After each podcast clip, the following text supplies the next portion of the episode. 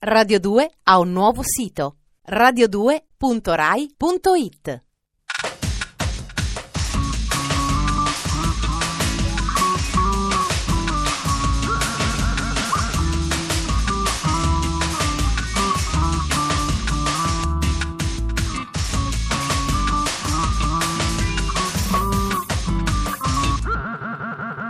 Dispenser.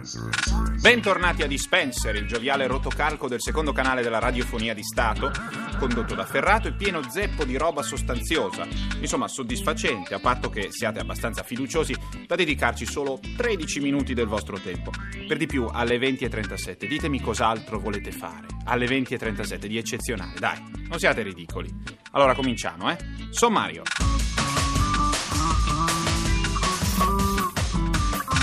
Da Lascia o raddoppia a South Park, il tubo catodico in un libro. Figuracce in disco? Mai più grazie a un videogioco.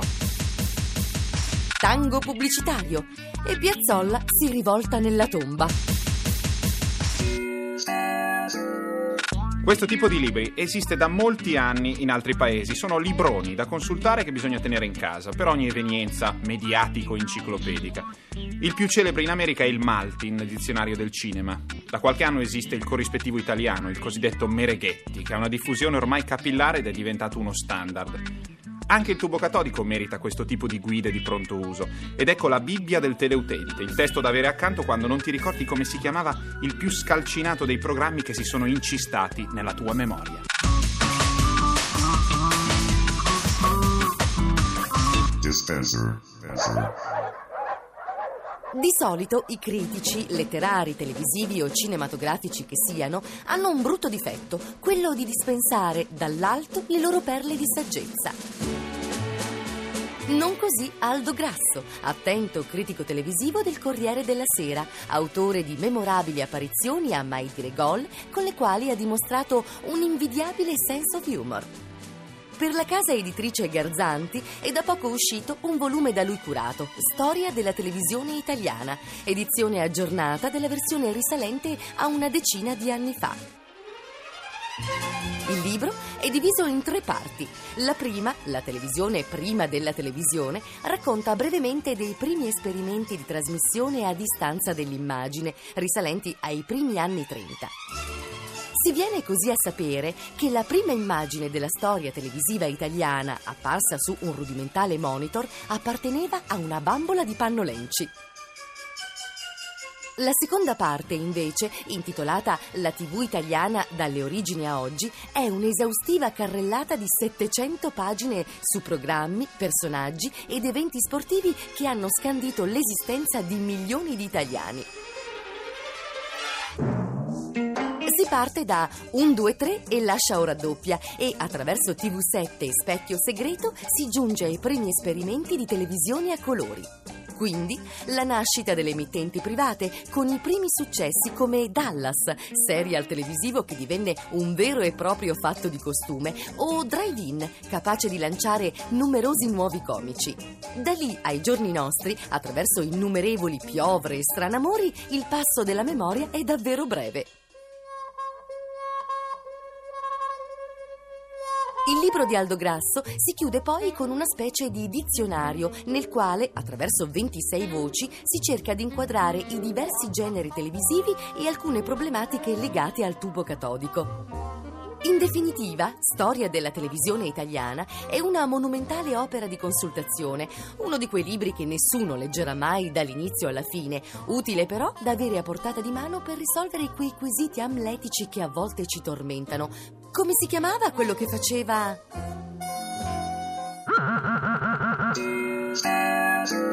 Mi chiedo cosa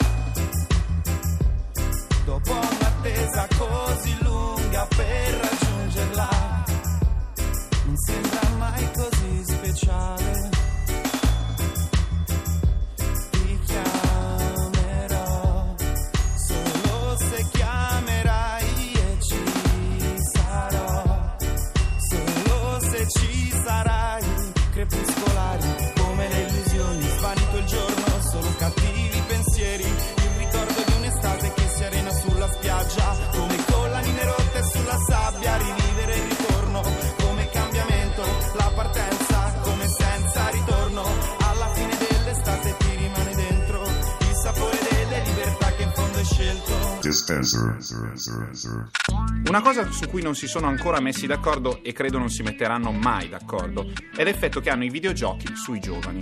Teoria A. Li rincoglioniscono. I ragazzini stanno ore davanti allo schermo, livello dopo livello, fino a fare bava dalla bocca, come cani boxer. Quando hanno finito sono suonati come pugili e vogliono solo mangiare fast food, fino a esplodere. Teoria B. Li stimolano. I ragazzini si abituano a ricevere molti impulsi in poco tempo, a reagire rapidamente imparando dagli errori. Dopo ore di allenamento sono agili e scaltri come donnole. Comunque la pensiate, ecco un gioco che aggiunge sfumature inattese a questa diatriba. Dispenser. Dispenser.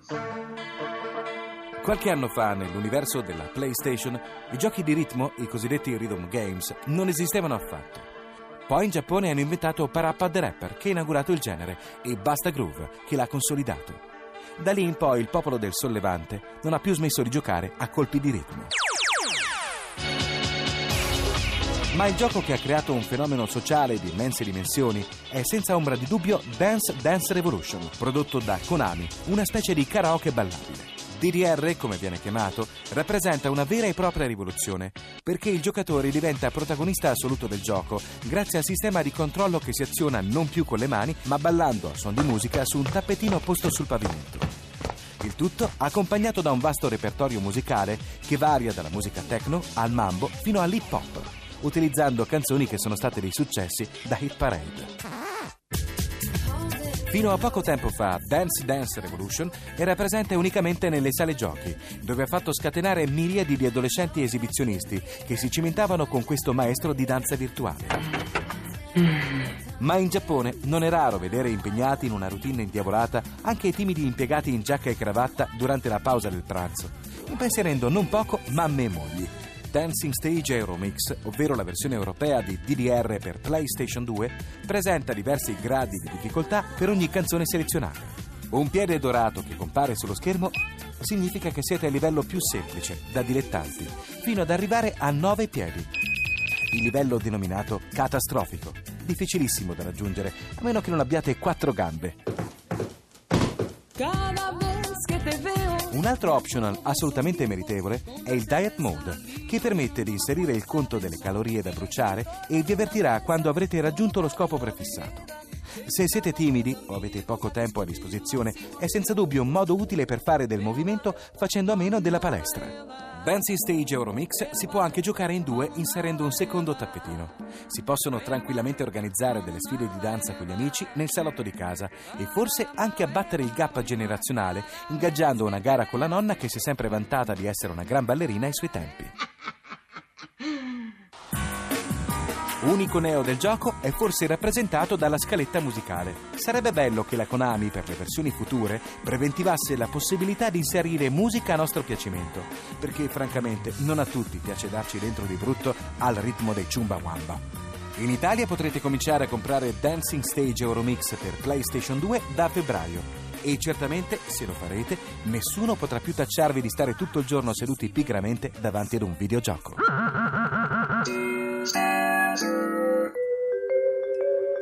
C'è in giro una pubblicità non so nemmeno di cosa, che ha per tema e colonna sonora il tango argentino. Ci sono due che ballano il tango in una piazza di Trastevere, un tango argentino appassionato con strangolamenti di caviglie, movimenti di coscia, eccetera. Sullo sfondo, appoggiato al muro, c'è un tale che suona la fisarmonica. Io me lo vedo il creativo, che si spreme le meningi e arriva finalmente all'illuminazione. Tango! Due amanti che ballano il tango. Colonna sonora? Ok, come si chiama quello del tango? Astor Piazzolla, perfetto. E ci vuole anche il tizio che suona. Cosa suonava Astor Piazzolla? Ah, giusto, la fisa. Una bella fisarmonica di Castelfidardo. Errore. Astor Piazzolla non ha mai preso in mano una fisarmonica in tutta la sua vita. Il tango argentino si suona con il bandoneon. È uno strumento che nasce in Germania come sostituto dell'organo nelle piccole comunità protestanti. Poi, insieme agli emigrati, si è spostato in Argentina, dove veniva usato come strumento di intrattenimento nei bordelli. Da lì è diventato la voce ufficiale del tango. Altro che fisa. Risentiamo il brano più famoso di Astor Piazzolla dal disco omonimo, il clamoroso, immortale Libertango. Thank you.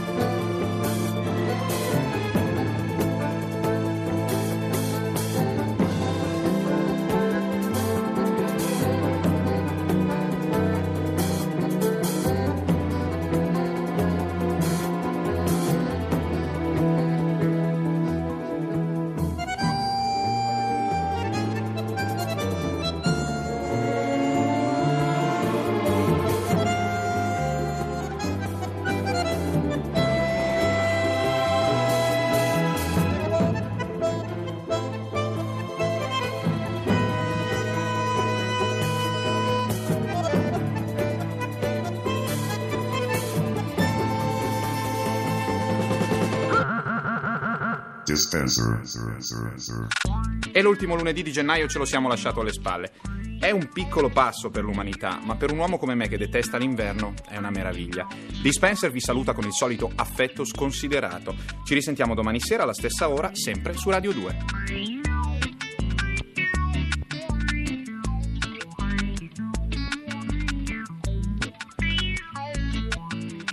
Dispenser è un programma di Giorgio Bozzo, condotto da Ferrato, scritto dalla Gigi, Matteo Bibianchi e Alberto Forni.